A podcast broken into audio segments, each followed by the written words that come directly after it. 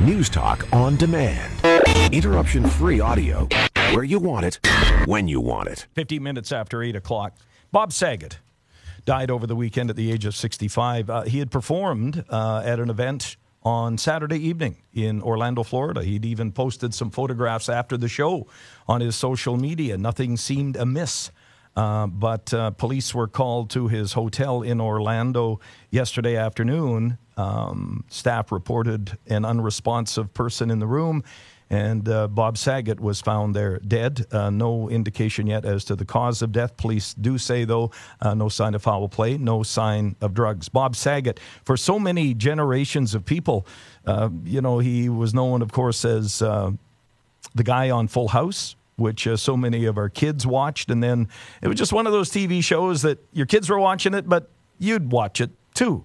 And then, of course, America's Funniest Home Videos. I think what struck me about Bob Saget over the years, I never saw him perform as a comedian. I know he had been booked over the past couple of years to come to Saskatoon, and the whole COVID thing threw that off. Uh, he was scheduled uh, to come back to the province here this spring.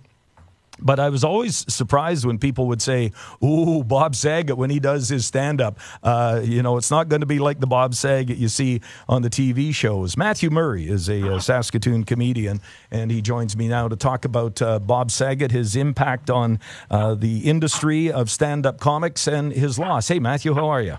Hey, Brent, good to have you back. Wish we were talking under better circumstances. Isn't that the truth? So, what did you think when you heard of this uh, unexpected passing of Bob Saget on the weekend? You know what? I was absolutely rocked. I mean, the the stand-up community. We lost Norm Macdonald last year, which was uh, a tremendous blow.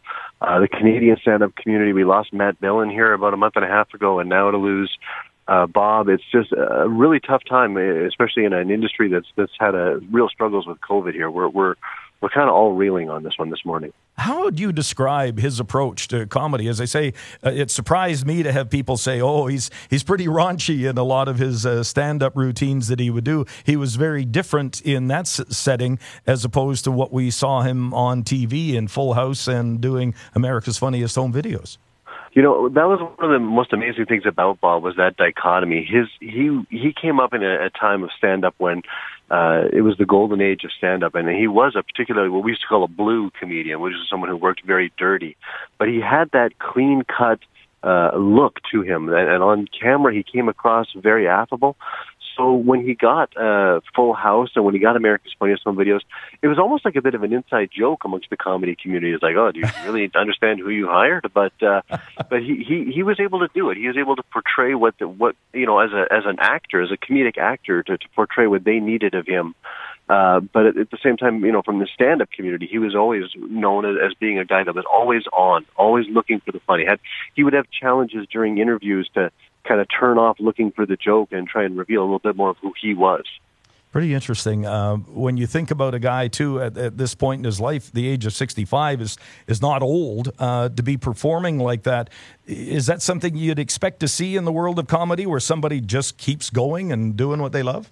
You know what? That that is one of the nice things about stand up is it's difficult to age out of it. I mean, yeah. Bob kept current. He was all. I mean, his material was very self uh, depreciating, but he he was able to to always have a new what we call a new special or a new set ready all the time. So to be working to 65 and on, I don't think anyone expected Bob to stop working anytime soon. He was still cutting edge. He was appearing on Joe Rogan all the time um, th- this really is left field. We had no indication of health challenges or anything like that, uh, and he was trying his best to be out there during a difficult time with COVID. So, uh, yeah, I completely expected to, to be seeing him here in the spring. I've had the chance to work with Dave Coulier, who was who was on Full House, and mm-hmm. some of the stories he would tell about Bob were, were crazy. I was I was really looking forward to meeting him.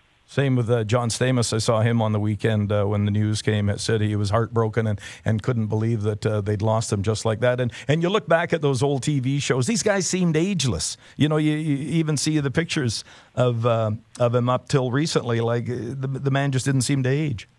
No, Bob. Bob was still in good shape. I mean, he was still in, in high spirits and and always always funny, always sharp. Uh, you know, it was sort of one of the things we look for in comedy is, is like when the mental acuity starts to go when he you know when he still ha- you lose that edge or you lose that timing and he still had it he was yeah. he was there and he was ready to go and uh, we are certainly a, a bit of a dimmer day here having lost him thanks so much for your time matthew Thank you. I appreciate it. You bet, Matthew Murray, uh, Saskatoon stand up comic. Uh, some thoughts on the passing of Bob Saget this weekend at the age of 65.